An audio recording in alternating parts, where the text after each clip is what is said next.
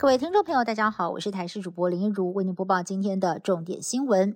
专家提醒，当小朋友上车坐儿童安全座椅的时候，最好把小朋友的大外套脱掉，尤其是羽绒外套。美国国家广播公司曾经做过测试，在时速四十八公里下，如果车辆发生碰撞时，身穿羽绒衣的假人娃娃就会直接的从安全座椅被甩出去。国内的专家解释，因为碰撞发生的时候，羽绒衣内部的空气会被瞬间释放，增大孩子跟安全带之间的空隙，再加上羽绒衣布料光滑。孩童很容易就会被甩出去了，而至于大人穿羽绒外套系上安全带搭撑，如果发生事故，也很容易哦会被拉扯勒伤。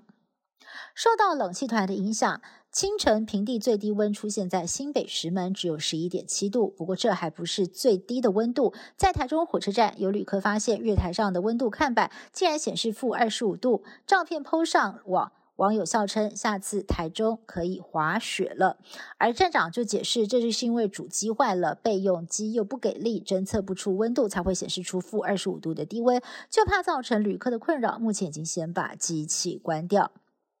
受到九一八地震的影响，台铁花莲玉里站到台东富里站没有办法通行，预计十二月二十八号才能够恢复运行。但是有民众买车票从台东踏到台北，竟然直接被判定从南回线绕行一圈，票价从原先的七百多块钱变成了一千两百零五块。民众还以为车票涨价，这样的现象也被立委痛批，台铁应该要标示清楚。罕见的劳资纠纷案例，五年不用上班还领千万薪水。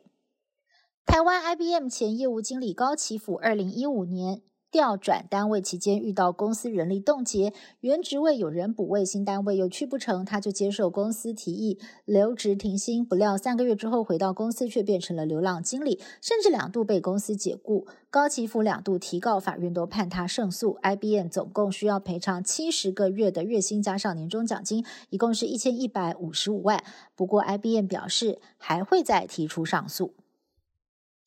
俗称美人鱼的如艮，二十世纪初期常常在日本冲绳海域出没，但是六十年代之后就逐渐的不见踪影，很少人拍到过它的身影，是不是灭绝了呢？令人相当担心。而冲绳有一个渔民，在二零二零年意外的在伊良部岛外海捕捉到了如艮的身影，因此为了要印证如艮是否还在冲绳栖息，日本研究团队在今年的八月份展开调查，结果在海底采集到疑似是如艮的排泄物，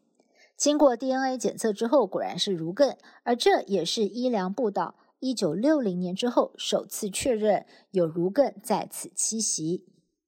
世足第二场准决赛。法国对决摩洛哥，十四号开踢，两队积极备战。法国总统马克宏也会到场观战。不过，摩洛哥出动了四点五万人的球迷大军进场加油，占了全场座位的百分之七十五，几乎是等同包场，要自创主场优势，向法国队施压。杜哈的机场前一天就可以看到大量的摩洛哥球迷入境，球场售票窗口更是挤满了球迷，彻夜排队，只是为了要抢到门票进场。